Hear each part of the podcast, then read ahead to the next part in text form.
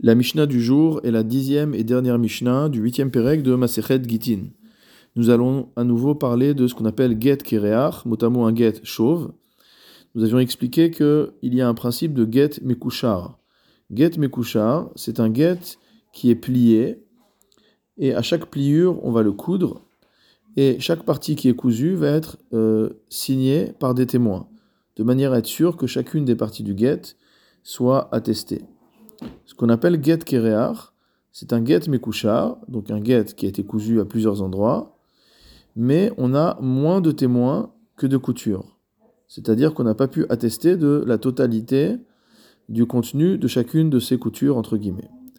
La Mishnah nous dit Get kereach akol mashlimim alav. C'est-à-dire que n'importe qui peut compléter les signatures qui manquent. Le Barthénora explique Afilou Eved, même un esclave, va filou pasul michavat avera, et même une personne qui est normalement impropre à, euh, à être témoin, de par le fait qu'elle a fait des transgressions. Donc c'est l'une des raisons principales euh, d'invalidité d'un témoin. Divré Ben Nanas. Ça, c'est la vie de Ben Nanas.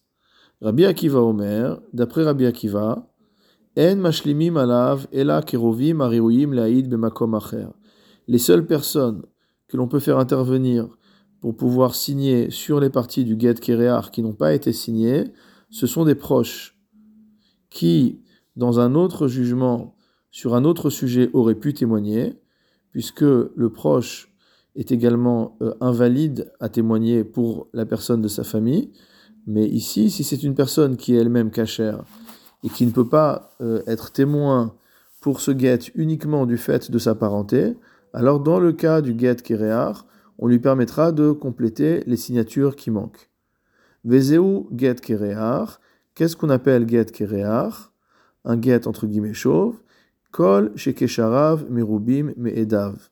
Tout get dont les coutures, mot à mot, sont plus nombreuses que les témoins.